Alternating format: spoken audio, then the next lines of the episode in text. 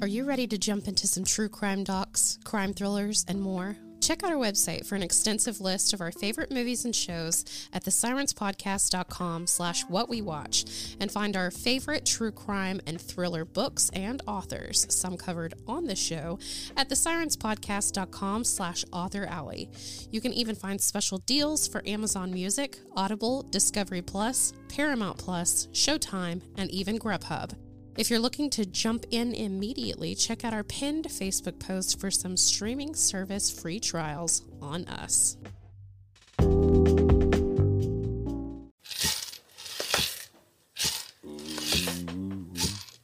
You're listening to Sirens, a true crime podcast brought to you by the Sirens Network. This podcast contains explicit content, so listener discretion is advised. The opinions expressed on this podcast are solely the views of the hosts and do not reflect the views of affiliates, associates, or sponsors of this podcast. This is Sirens. A true crime podcast.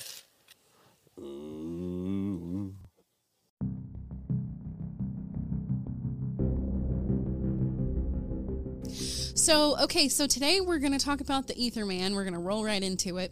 Uh, this guy's name was Robert Howard Bruce, and he was also known as the Norman Rapist. What? He had three first names. he did, I know. I think we've mentioned this before. Oh, this guy. Red Okay. So, so police described him as cunning, egomaniac. We're checking boxes here. he used brutality and his wits to evade custody for years, and he was known for using chemicals such as chloroform and mostly ether to subdue dozens of rape victims in Colorado, New Mexico, Oklahoma, and Texas, which is how he got his name, the Ether Man.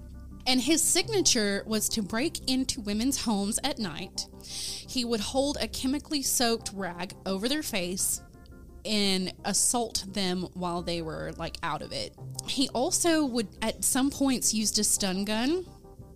At another point he used handcuffs, um, glass cutters. He even tried smothering one girl with a pillow and he was just like on a rampage for a long time. Police said that he ran a food vending business that took him to college towns where he found most of his targets young, physically fit women, several of whom worked in the medical profession.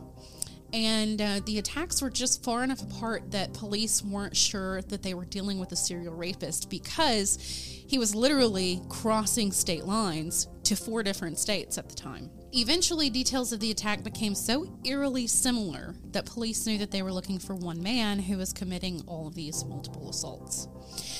So, we're going to start in New Mexico. May 15th, 1996. Shannon Ferris, who was 17, gets home from work. She was a waitress. Maybe that's possibly where he saw her and followed her home. Who knows? Her dad was waiting up for her when she got home that night, so she lived with her parents. She goes to bed and she wakes up at some point during the night and she feels like she's drunk and she's very disoriented. She also smells a chemical smell. And someone is on top of her and she's like trying to fight him off. She um, actually bit one of his fingers while he was trying to hold the cloth to her mouth. And uh, he as soon as he got bit he ran out of the home. Now how okay so her dad was home he was asleep at the time he was the only um, other person in the house and this guy must have been like super sneaky like super sly Quiet. to to Very not quiet. wake up like I don't know how deep of a sleeper this guy was, but to not wake up him or her and somehow gained entry into the home. Like I didn't see where it said how he gained entry, but he obviously did it very quietly. Uh, she looked like she had blood on her face when the police showed up, but it was actually the red dye from the chemical on the red rag that he tried to use over her face. And um, it was it the rag was actually a makeshift rag from a flag that they had had outside the home. He just like ripped it off. So, 1997, University of New Mexico. Another girl, Trisha LaChance, wakes up in the middle of the night. She is being raped She is also disoriented and super groggy and cannot physically fight back. So, Rich Lewis is the first detective on the case. No fingerprints, um, no DNA left at the scene. Lewis starts putting cases together in a string of serial rapes, at least six up to this point. Now, remember, we started in 96, and now we're in 97, and there's already been six, including her. So, all of these women that were being attacked lived around the university, all with the same stories, and no one can give a description um, because they were so groggy at the time. And no, um, some one of them I believe did have DNA, but it never pinged in the database. 97 to 2000. May 9th, 2000, Mandra Ryan, 20, a student at the University of New Mexico, had worked all day and was tired and didn't want to go out with her friends that night. You know what? Good for you. she's home alone and she feels like she's being watched.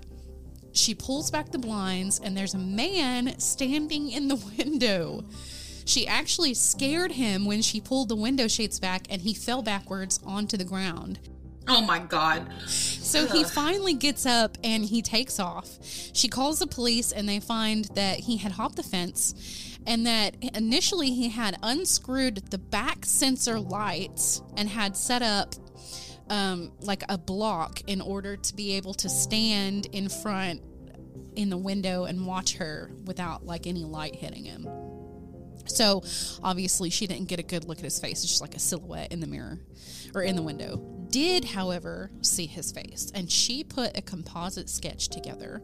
White male, mid 30s, no distinctive features. And by the year 2000, there were 11 victims from New Mexico alone. They were literally all about to meet the statute of limitations, which was six years in New Mexico. Ew.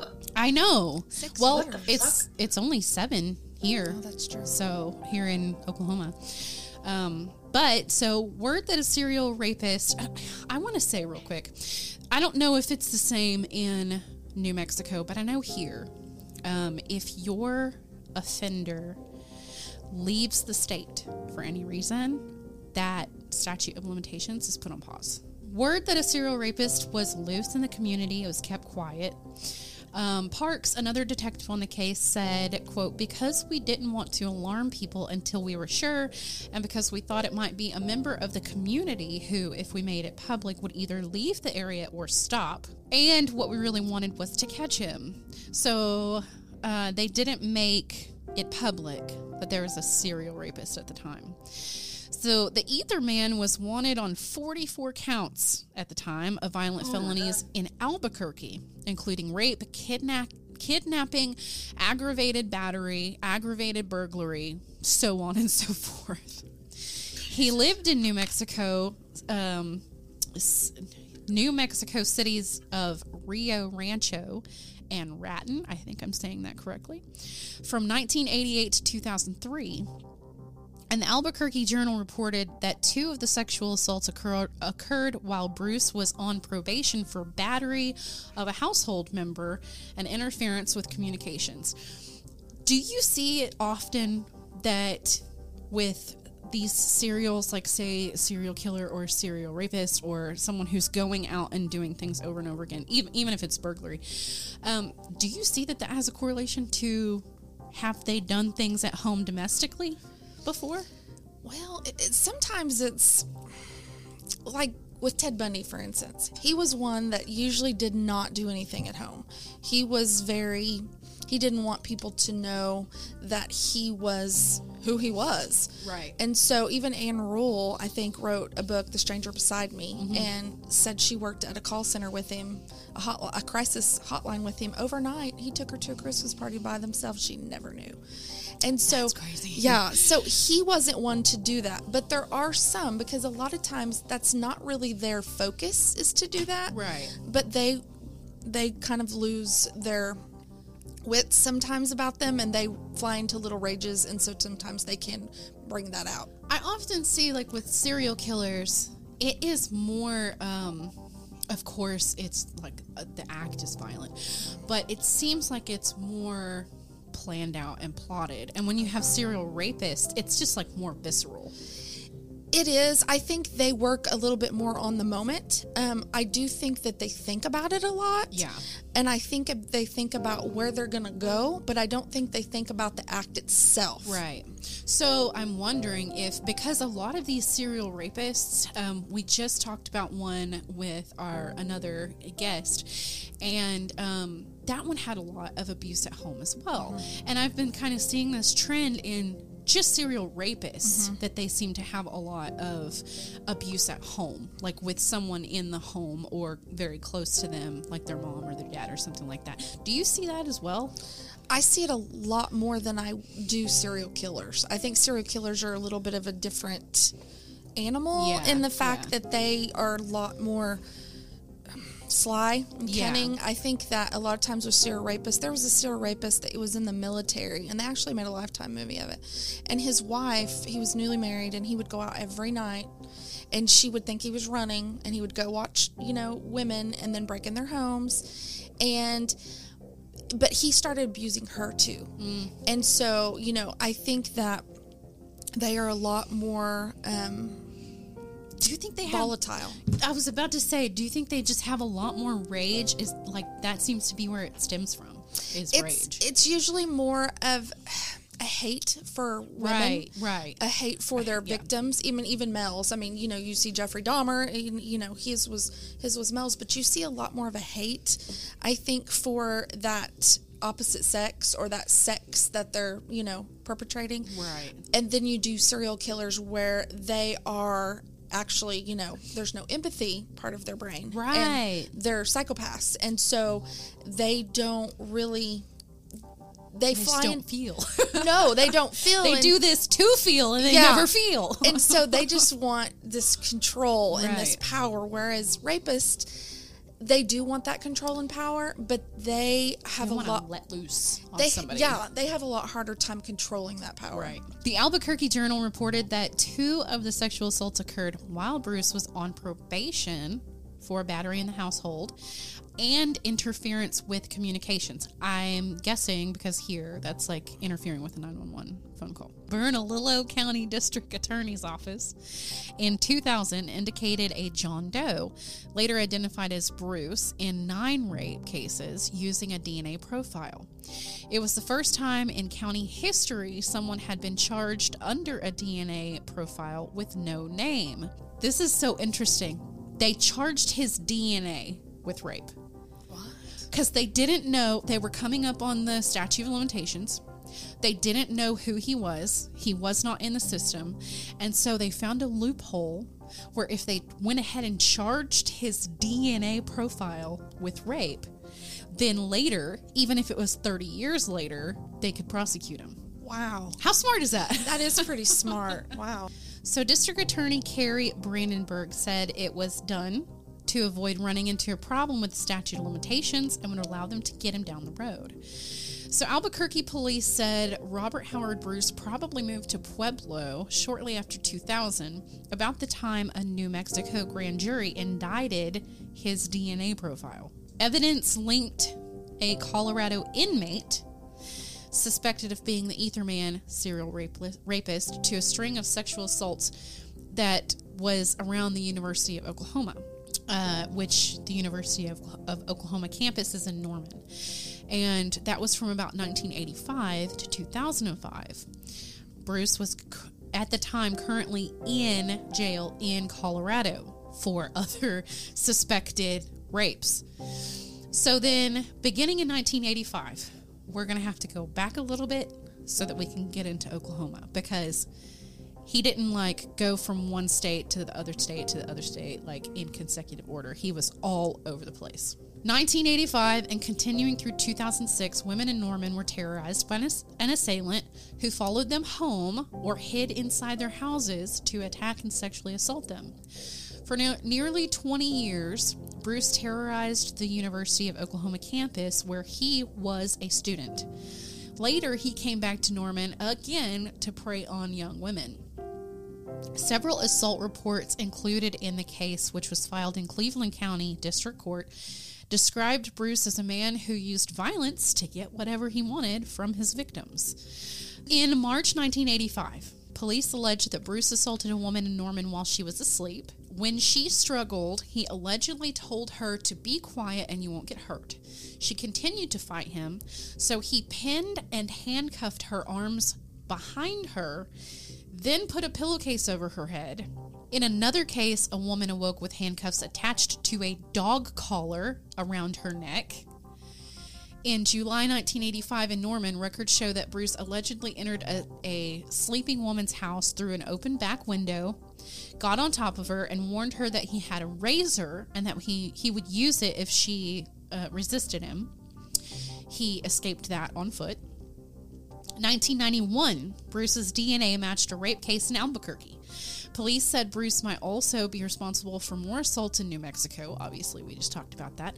And even two um, cases they had at the time in Texas, which um, one city was Austin, Texas, and another Lubbock, Texas. It turns out Bruce had been a student at the University of Oklahoma in the early 1980s. He had moved away. Um, he would fly to Dallas on business and rent a car to return frequently to Norman to stalk OU co-eds and continue the sexual assault until 2006. So there's a woman. Her story begins in the summer of 85. It was after she graduated with her master's degree. She graduated from the University of Oklahoma. And six days after she turned 23, she was um, a very involved student she was serving as the president of the Women's Studies Student Association and serving as a rape crisis counselor for the Women's Resource Center. She had also started the Take Back the Night marches in 1982, and those apparently still go on to this day. And uh, she became a victim of, of this man. Uh, she said that she had a paper um, about defensible space written with two other people sitting in her living room getting ready to go to uh, this typist the next day. And um, she said i became a victim of the exact same demographics that were in my research paper. She said i was a part of this world of helping women around the campus and then i became a victim she said, looking back on it, it's ironic. She knew all of the stages of grief. She went through all of it helping other women. Um, but the incident truly changed her life. She said, You don't really know until you live it. She said, I call my life the before and the afterlife. I have the life before, and then I was raped, and then the rest of my life is after because everything is different. There's nothing that's the same ever again. She used to wake up screaming, she used to have nightmares, and she still does sometimes. She said, My children will tell you that I'm neurotic, adamant, demanding about closing the blinds at night because he stalked people. He did that. He watched them for hours through the window. After a while, Terrell said, You kind of deal with it, and while your life is never the same, at some point you have to kind of move on. Okay, so then DNA links Bruce to a 2006 rape of a University of Texas student in Austin. Like many of the women, police suspect Bruce attacked the Austin victim, lost consciousness after her assailant held a chemical soaked rag against her face and then assaulted her. The Austin sexual assault happened in May 2006, and detectives said he broke into the woman's home late at night, rendered her unconscious with a chemical soaked rag, and then raped her. Public records uh, found that Bruce did not have a criminal history there in Texas. Stanfield said Bruce had not been linked there yet, so they didn't really know who they were looking for. Uh, he was also, though, this same unknown person was suspected in an attempted rape in March of 2006 as well. And although Bruce never lived in the Austin area, he was he did visit a lot. Um, adding that, so officers found records of him staying at hotels near the home of some of the students, and that he was accused of assaulting and um, he is still, to this day, currently still under investigation for some rapes in Austin and Lubbock, Texas. We know that he had been doing this from the 80s until at least 2006. Yes. You had a run in with him. I did. I was working at a gym off of I 35, which, if you're in Oklahoma, it is the main thoroughfare, and I 35 and I 40 intersect, and I think it's the only place in the United States where it intersects, and so you can go anywhere across the United States, right, right there. So Yeah. it was actually right next to I 35, and right next to that was a Love's, um, which is a big trucking gas station Yeah. and I would work nights a lot of times because I was in college, you know, and so I would usually close up with the with the manager. And one night, I my friend came to meet me there, and we we were. How old were you? I was nineteen. Oh goodness. 19 i was little bitty you know just that just you know not i think i was i'm five three so i was just a little bitty thing then and i was like okay we're gonna go to our friend's house and my friend she showed up there and someone dropped her off and so there we're like my beeper went off yes i had a beeper Oh my god. it was beeper time back then There Don't no act cell like you didn't have a beeper. I had a Nokia. That was my first piece. a Nokia. so this is around 1996, and I my beeper went off, and so I was like, "Oh, we need directions to where we were going to go." So I said, "There's a payphone right there. Let's yes, payphones. I know. um, What's a payphone? I know. Let's swing around and go to the payphone. well, you know, now I look back, and that was probably not the smartest. you were with someone, though. I was, but she was also 19. well, yeah. And when the manager of the gym turned off the lights, it gets very extremely dark. Was not thinking about that. yeah. And the the loves is actually there's a little space between that payphone. The love the payphone is a lot closer to the gym than it was the love. So it's a pretty dark area Just right like there. in the middle of the parking lot. No, it's like at the very end of the parking okay. lot, um, on the west side. Well, it's not there anymore. On the west side, and there's like a little wooden fence that Okay. separated that, and then you'd go over the fence, and that would be the parking lot to where I worked. And so, I would go out to the parking lot a lot of times by myself at night. Uh, but if you were over at the Loves, you could pretty much see who was in that parking lot. But when the lights were on, but when the lights went out, pretty dark. Oof. And so I wasn't thinking. I'm like, oh, let's just go to the payphone. It's fine. My lights are on in my car. You know, have headlights. So I pull around, and I said, let's. It was a little chilly that night, so I said, let's pull right up to the payphone. I'm gonna pull on your side. You can call, and then get directions, and we'll just put the phone inside the car. Yeah. So we put the phone inside the car, rolled up the window, and I was we were just sitting there and she was talking on the phone and it just happened so fast. This car just came out of nowhere and I thought, well, maybe they're gonna because there was a little turn in where you could kind of turn to go over some places you work. That kind of there was like a little road. It went back to these other little places. thought, well, maybe he's going back there. And nope, within a second, that car was just right beside me. And Were you in the driver's seat? I was in the driver's seat, and I did have my headlights on, but you still it was still really dark.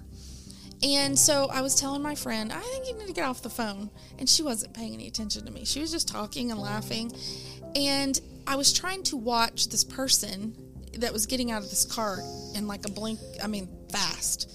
And so they get out of the car, and this is very tall man, very tall. I would say he was probably, I mean, he's got to be six five.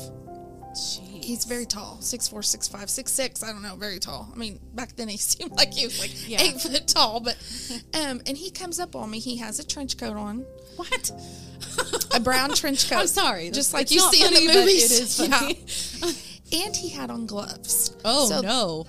Red flag. And he came up and he, I made sure to look. I locked my door, made Yeah. sure they were locked. I had power locks, but not power windows. I, this may not matter to literally anyone else, but I'm just kind of wondering what kind of car you had so I can picture it. Oh, I, I thought I was hot stuff. And then I had a, a brand new Geo Storm, which Oh, not a lot of people know what that is now, but back then it was it was the thing to have. Car. is that a? T- it's a, just a two two door car, isn't it? it's a two door car. Yeah, okay. Yeah. You could pop a wheelie in those things. you could. Like that's I think those are the little cars that the Kiwanis guys drive around in parades. I'm sitting there and he comes up to the window and he knocks on the window. Like I don't see him. I'm not just staring straight at him. And he said, "Hey, I need directions." And I said, uh, "I don't know anywhere," which I did because I was from around there. But I said, I don't, "I don't know of anywhere." And he's like, "Yeah, you do. Could you tell me directions?" And I was like, "No." No, no, there's Love's right there. You can go over there and get directions. gosh. and he's like, No, I think I want them from you. Okay, red flag. Yeah. Oh yeah. gosh. And I and I wanted to just drive off, but I knew if I did that the phone, the whole phone Oh. thing would come with me. oh no. And so and he couldn't go to her side because I was so close to that payphone. Yeah. You couldn't get and the window was rolled up. You couldn't have got over there. Plus we're it's at the very edge of the parking lot, so there's a oh fence there. So so I'm looking at him and I'm trying to I'm like get off the phone to my friend and Yeah. I'm starting to reach over her so I can grab that window and roll it because I didn't have power windows. And he said, "Don't do that." And I was, and I just kind of looked at him, and I didn't want to take my eyes off of him to get my friend, you know. But I'm like, "Get oh off the phone!" And he's like, "I need you to open up the effing door and give me directions." Did you have your your window still up? My window was up. I So he was like yelling at. He's yelling at me through the window. oh my gosh. and I could see him pretty good because of his headlights. Yeah. That I don't know why he shined his headlights in that area. Like Just illuminate me. he did pretty much, and you know it's funny because I remember him being tall and thin, Mm-hmm. but when you see the pictures of um, Howard, you know Bruce, Mm-hmm. you you see that he is. A lot of pictures, he's weighs more, Yeah. and and so when I first actually saw his pictures years later, I was like, Yeah. Well, also those looks like him." those pictures are from a decade later. Yeah. Yeah. Yeah. And I was like, uh, kind of looks like him. And then there was one picture where he was very thin and had on this certain, I don't know, shirt. And I was like, that's him. That's him. I knew that was him. And so as I'm sitting there in the car, I'm like, I've got to do something. He's going to. So he started lifting something shining out of underneath his trench coat. And I was like, that's it. We're taking the phone. And so I Oh. reached over as fast as I could. I rolled down that window. I threw that phone at the receiver. It bounced back in the car. Oh no. And I took off. And he ran to his car and took off after me. What? Yeah. And Oh that my phone bounced out and I like drug it and then it finally came out of the car, but I didn't care at that point. Oh, And I went down to the police station, which is actually right down the street.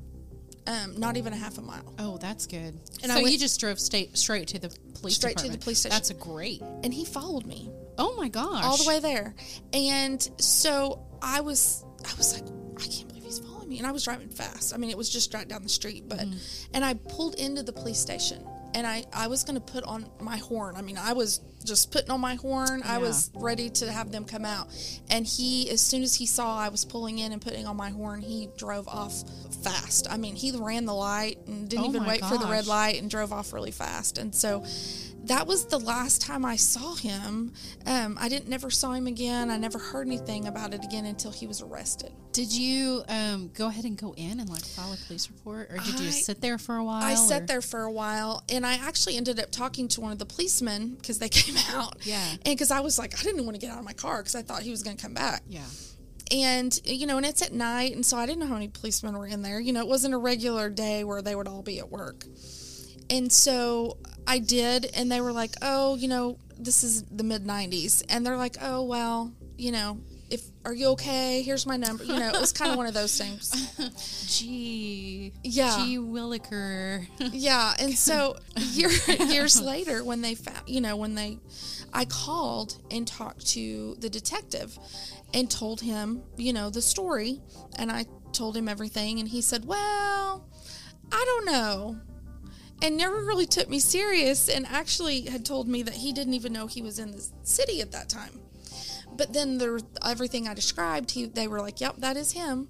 And so, you know, I was like, he was obviously traveling, and he obviously probably watched me go out to my car at night after work. He would be over at that Loves and watch so me. crazy. And you just get off the highway; it's right there. You get gas, you watch a girl get, you know, get in her Mm-hmm. car, and then he probably was sitting over there watching me. Saw I pulled around to the payphone and thought, "This is my." this is my time. So then, I mean, that's just a, a lot of it is um, just like attacks of opportunity. I like, really think that's what You're just out, and he just sees somebody that is already out living their life, Mm-hmm. carefree without him, and then he's like, you know what? That's it. That's the one. That's just so crazy. Yeah, and I don't know what he was pulling out of his trench coat. It could have been a taser. It could have been, it could have been a gun, Well, a knife. I don't He know. He was known to carry a taser. Yeah. So, It could have been. I mean, did he seem bothered that there was another girl in there with you? Did he even acknowledge her? No, never acknowledged her. That's so crazy. Just did not want me to reach over her to roll the window. He didn't want me to reach so over her. You know, it's funny because she doesn't remember a whole lot about it. She just remembers some guy kind of coming up. She doesn't remember That's so crazy. because she was on the phone just laughing and looking to the right, never even looking over. Mm-hmm. It because it happened fast. Like he's very, very quick and very quiet. That's so crazy. Yeah, she was like, "What are we doing?" She's like, "What? Didn't that guy just? Wasn't he just asking you for directions?" I'm like, um, I don't think that's what he wanted. No, yeah. She just thought someone was coming up to ask me for directions. Never even so looked crazy. over, and that just right there shows you. You Yeah. have to pay attention. Well, I mean, yeah, because that's literally two people in the exact same situation at the mm-hmm. exact same time, one paying attention and one not. Yes. So if she were in that car by herself, mm-hmm. Like he he actually was trying the knob. He tried it a couple times when he was telling me, you know, he needed me to. I would have directions. just like I would have just stayed there at the police department and be like, I live here now, so You know, it, it you know, I should have, but it was just so I don't know. It's just like when you're that age and Yeah. you're not, you know, you don't really you're just thinking, "Oh, did that really happen?"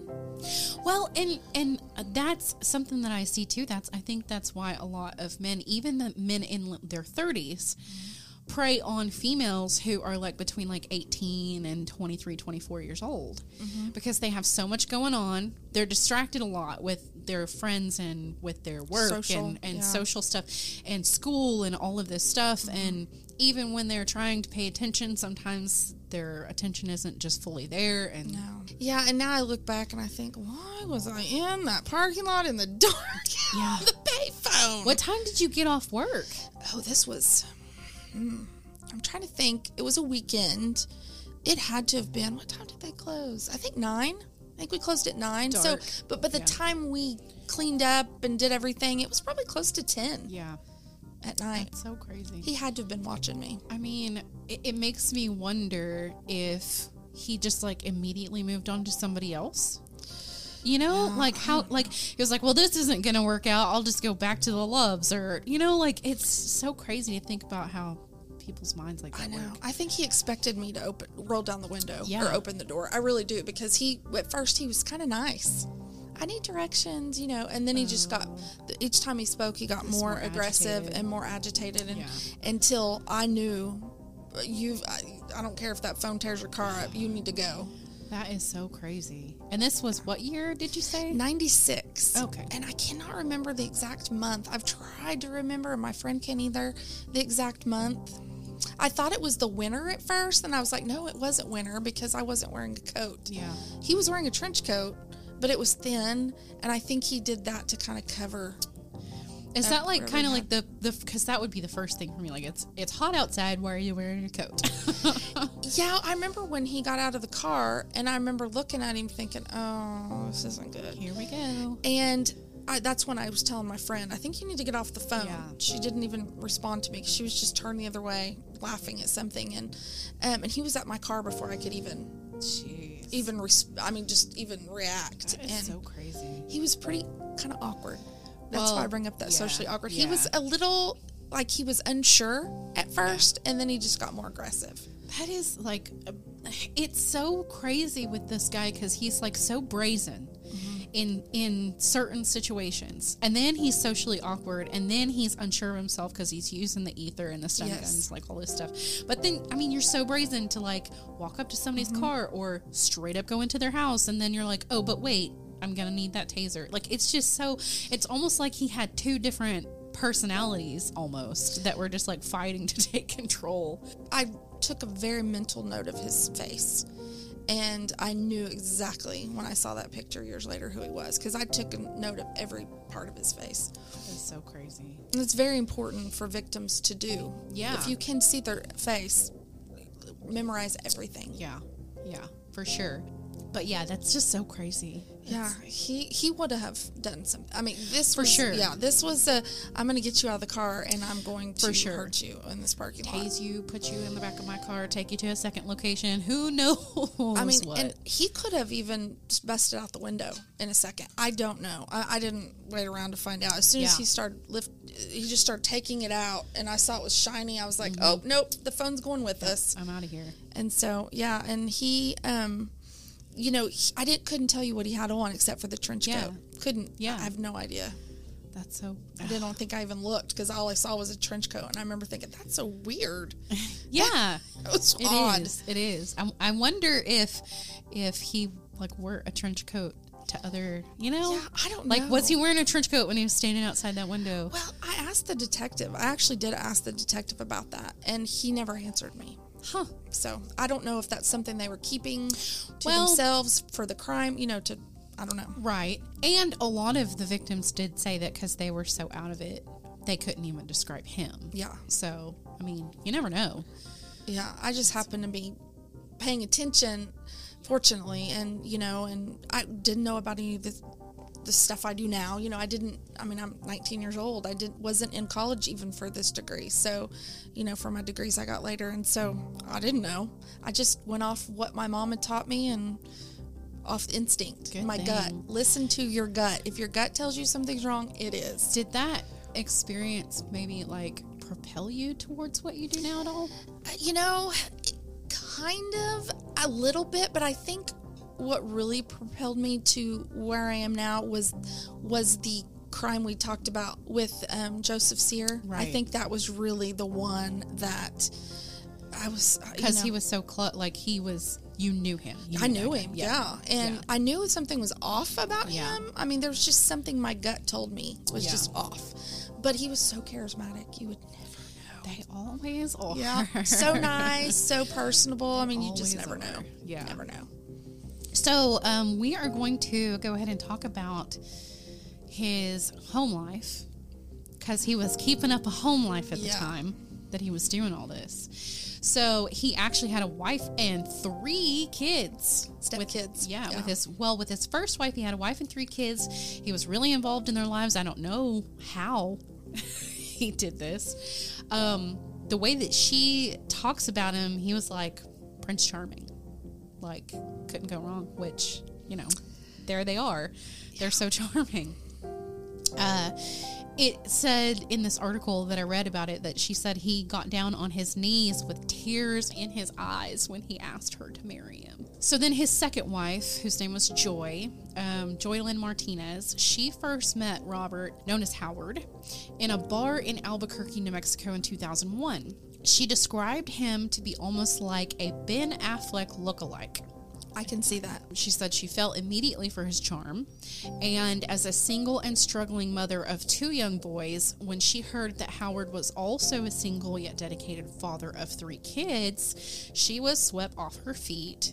Uh, he was a local businessman, and despite their 12 year age difference, he proposed nine months after they met, um, but they only married in the fall of 2003 so two years after they met, when Joy moved to Pueblo, Colorado to be with him. They had a long distance relationship for a while. Um, it never really bothered Joy, but a year into their marriage, she realized that she didn't know her husband as well as she thought she did.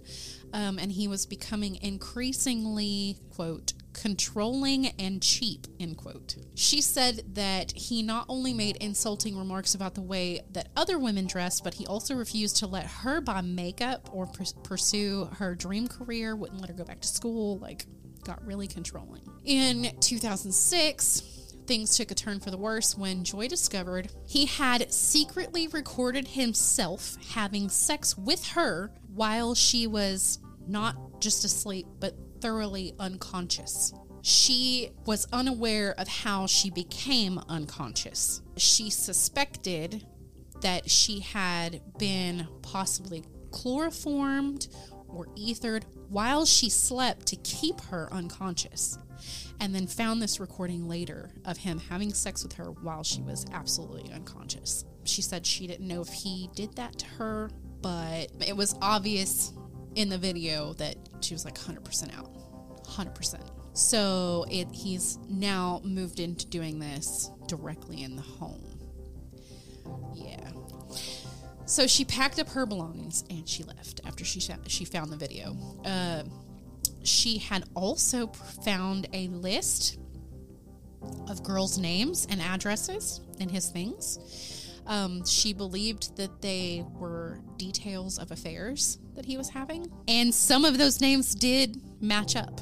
So to some some of the actual victims. So he was keeping a record of the things he was doing to these women. The fact that he knew their names, you know, like it's one, I'm sorry, it's one thing to watch people. Like I could watch people in a supermarket all day long, you know, I don't know, follow them to their Yeah. house. I would know what you drive before I know your name, but you're writing down names, like what the? I think some of those names came from not him knowing it at the time, but possibly later. Like news reports or something? Yes, yes, news reports and stuff. And some of them just had descriptions like hot blonde. But I mean, at like the that. same time, whenever there's an ongoing investigation, you're looking for a serial murderer or a serial rapist.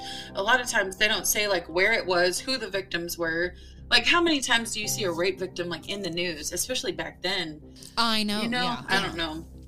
Not a lot of social media. I mean, there was no no Facebook, no you know Instagram. There just wasn't that. There's not a lot of media in the first place. Like if it didn't, unless it was I don't know a terrorist or the Unabomber or something. Like you live in Oklahoma, you don't know what the hell's going on in New Mexico. The New Mexico authorities even said they didn't release up to like nine um, victims because they didn't want people freaking out because there was a serial rapist. So, Yeah. yeah, Yeah, so, definitely I don't mean, want you women to be on high alert to take yeah, care of right. yourselves.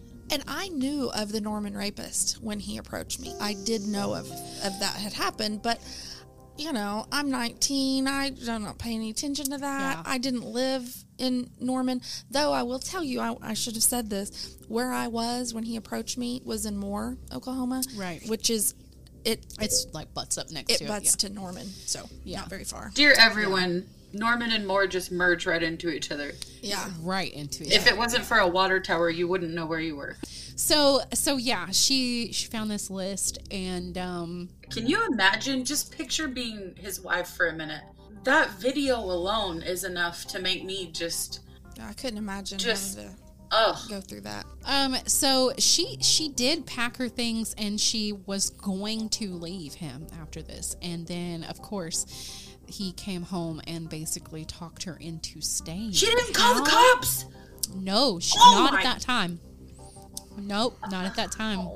And she literally had a record right there in her hand, had evidence of him doing that to her. She could have pressed charges right then. And I mean, maybe maybe the DNA would have matched sooner, but he talked her out of it somehow. And they uh, managed to reconcile and um I know. I know. Oh, lady. But but but this is what we were talking about earlier how like you you you know that there's something off but you don't know how off it is when you're in relationships like this you just get brainwashed to the other people the other person doing things like this and you just go oh that's normal No, And it's not. No, you're Don't never gonna brainwash me into thinking me being Yeah. dead asleep while you rape me is a. oh, I like, know. No, No. you would think that but i mean you never know how trauma works with people Mm-hmm. i mean it's it does all kinds of weird things to the mind They so think I mean, it's their fault. They've Exactly. done, and they want to fix, build them up and break them down. Yeah, for sure. For sure. And so, yeah, uh, she was with him for another several years after that happened. And um, sh of course, she still had her suspicions. She was on higher alert, I should say, after that. Uh, and then an there was one night when they went out. Um, and she ended up blacking out at the end of this date that they went on, where they went out for dinner and drinks, and she blacked out and she like came to the next day and wondered like did it happen again like so in september 2009 shortly after that happened she saw a local headline about a serial rapist dubbed the ether man and just knew. She just knew. She skimmed some reports. She learned that the Ether Man was Albuquerque's most notorious serial rapist and had been terrorizing the locals since the early 1990s in Oklahoma, Texas, and Colorado, and they were all places that they had been. She knew for a fact that he had been to all of them. She immediately started suspecting Howard. She knew that the idea was kind of insane. Like, she thought that she was the insane one there for a while. She was like, there's no way. Then she started looking at the timeline of the crimes and it fit all of his movements, all of his business trips, all of this, that, and the other. And she was like, I just can't sit on it anymore. And she went and told detectives. So it's it and it's also crazy because this kind of is the same as Ted Bundy. His girlfriend was the one that mm-hmm. gave him up. She was. So yeah. I mean, it's really important, ladies, if you're seeing red flags. Pay attention to it. I'm just saying. Things began to catch up with Bruce in 2007 when he was arrested in Pueblo, Colorado on a peeping Tom complaint.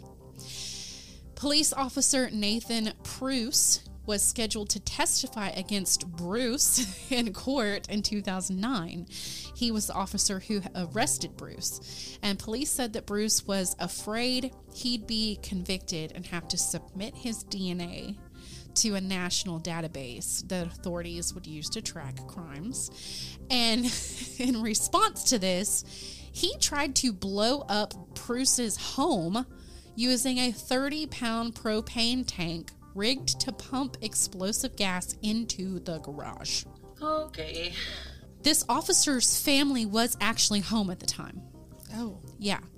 And um, so what happened was it's a house much like this one. It's just a suburban home, has an attached garage. He walked out, I believe, to go to work. And when he walked out to get in his car, he saw this propane tank sitting in front of the garage, and there was a nozzle running down into, like, underneath the garage door. And being a trained police officer, he didn't even hesitate. He ran inside, got his family, and got them out. I'm not even sure. I can't remember, um, but I'm not even sure if it even detonated or not because he acted so quickly. I don't think it did. Um, but then they found, you know, they they eventually figured out that Bruce was the one who did this. Yeah. Uh, Bruce was arrested. He was convicted. His DNA sample did get put into the national database. Sorry, Bruce. Um, it matched him to so many things. So many things. Um, they started examining cases that could be linked to him. Investigators from literally all four states got together, compared notes, found an MO. It was all the same. So then the Norman police detective Jim Parks, he had already received calls from at least half a dozen women who think that they had could possibly have been a victim that were unknown like at the time. There were a bunch of known victims. When this was released, the, uh, just like calls flooded in. Uh, he said that the case bothered him for years and he was looking um, to help some of the victims find closure. He said, quote, the way everything worked, Mr. Bruce was a high confidence level. He has a big ego.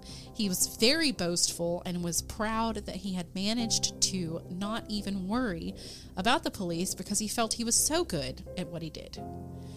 So, over that, what, two decades, 85 to 95 to 2005, yeah, two decades, I guess he'd just been getting more confident and more confident and more confident. When he tried this with you, he was already a decade in. Maybe that's why he was so brazen to come at you in the car.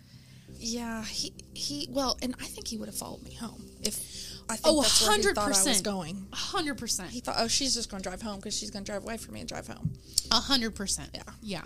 Because, I mean, if you think about it, that's your first safe Mm-hmm. space thought. Mm-hmm. Oh, I just need to get home and everything will be fine. Don't ever do that. Yeah, please do not do that. go to the police. Go to Walmart. Exactly. Go to a public place. Never ever. Don't go to a friend's house. Don't go to your mom's house. Never. Yeah, Don't no. do that. I would say go just like what you did. Go straight to the police department if you can. Well, and I told my friend before who had been this was just about a year ago, was followed by someone on the highway, and she was like, "I was, I'm gonna get off the highway, and I'm, I'm gonna go, you know, down this street, this other street." And I'm like, "No, no, no, don't do that." I said, "If someone's following you," and sh he was trying to wave her down. At first, she Oh thought something was wrong with my car, and then he would get up on her and then back off, and he was trying to get her to pull over. And I said, she said, well, there was a big gas station right there. And I said, that's what you should have done. You get off at that gas station, you pull in that gas station, and you lay on your horn. Yeah. And do not get out of the car. Drive Somebody around and around out. and around. Yeah. And do not let off your horn. Because she did, her cell phone was dead. Yeah, I told her, I said, do not go off on some side road because he'll go up No, beside you. yeah, He'll run you off the road. You go into that Oh, gas yeah. station, you drive around that parking lot, and do not let off that horn. Norman Police Department detective Derek Hopkins. Uh, after he had been put in jail and, and all is said and done, he got to sit down face to face with Bruce and hear him confess to victimizing several of these Norman women. And so he said, quote, the whole interview with Bruce was interesting. He was very intelligent. He always had a plan before he would commit the crimes. He thought things out really well, but unfortunately for him, technology advanced too much. He said, in an effort to figure out why Bruce did what he did, he said, quote, You're obviously very smart and you could do anything you wanted to. Why would you want to do something like this? And Bruce's response was simply, quote, I did. He did do what he wanted to. So after Robert Howard Bruce was arrested and his DNA was submitted, um, it came to a match of the Ether Man. Of course, Joy filed for divorce. With that said, she said that she felt guilty. She said, in retrospect, I feel like I was Howard's ultimate victim. He chose me because I was naive. Most of the crimes he's charged with happened before we met or after our marriage started imploding, and I felt guilty that his rage at me might have been directed at other women. She said that she found a good job. She still resides in Albuquerque. She appears to have created a stable life for herself uh, and her sons. She prefers to stay out of the spotlight as much as possible. Um, but every time the, to- the topic of domestic violence is raised, she's one of the first one to lend her voice and share her story. She moved on from the past and um, literally to the best of her abilities and is now just trying to enjoy life.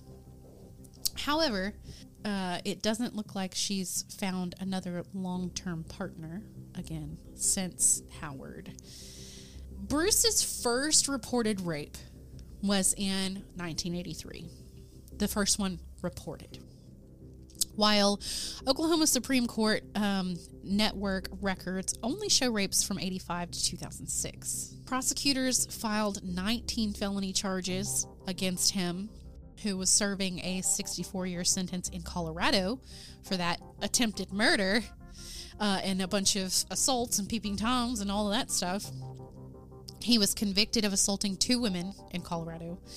Um, Oklahoma records show that Bruce pled guilty or no contest in 2013 to 19 felony counts, including first degree rape, sexual battery, forcible sodomy, first degree burglary, crimes committed over like a 15 year period. He pled guilty to five counts of first degree rape, 10 counts of first degree burglary, two counts of sexual battery, and one count of forcible sodomy. Prosecutors accused him of attacking people on the OU campus between 85 and 2006. So in Oklahoma alone, he is serving 177 years at a federal facility. That's just Oklahoma. And then 64 from Colorado. So, yeah. In New Mexico, he was sentenced to 156 years for all of the rapes that he committed there. In Texas, he he was never extradited to Texas. I guess they were like, you know what, like almost 300 years is enough. Um, so they just never extradited him to Texas, but he does remain under investigation for possible sexual assaults against women in Austin and Lubbock, Texas. So one of his victims from one of those cases, uh, quote, slew the dragon, end quote, when she testified. When he was awaiting awaiting sentencing, sentencing in Pueblo County Jail, jailers there intercepted a letter, but it said, quote, I had no idea what you looked like or even who you are. You were only a name associated with a foggy nightmare from long ago. When you walked into the courtroom with your shoulders back and your head held high, you slew the dragon with your mere presence. I was so proud of you. This was a letter from him to one of the victims. Um, the woman told the jury that in the attempted murder trial, that she was assaulted in a similar manner in June 1993. She tried to fight her assailant before giving up and eventually falling unconscious. The victim said she had no memory of what her attacker looked like, but did remember the chemical smell and waking to find cuts in her nightgown and her underwear.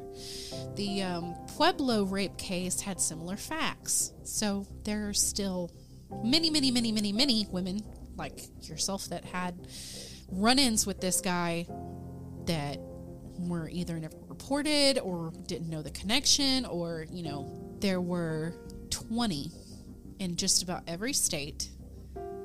And those, there were still like more reports coming in oh, after he had been sentenced.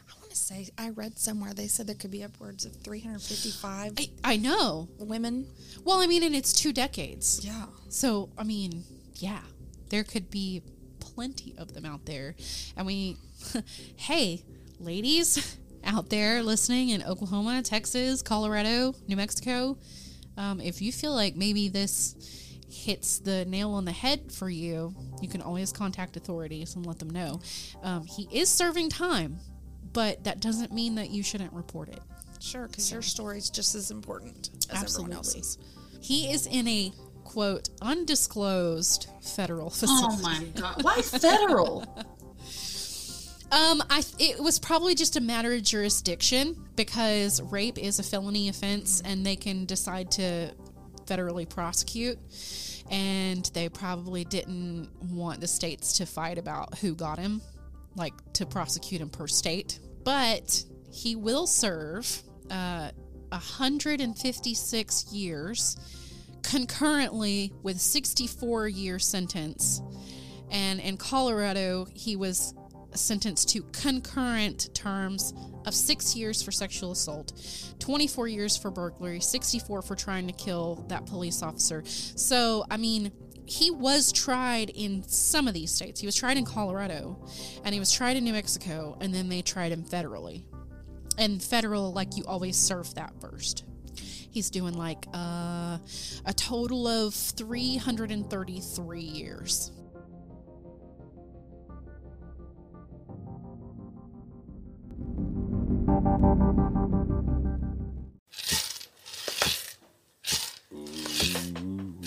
You've reached the end of our episode. All suspects are innocent until proven guilty in a court of law. Join Raven next time on the Sirens Podcast.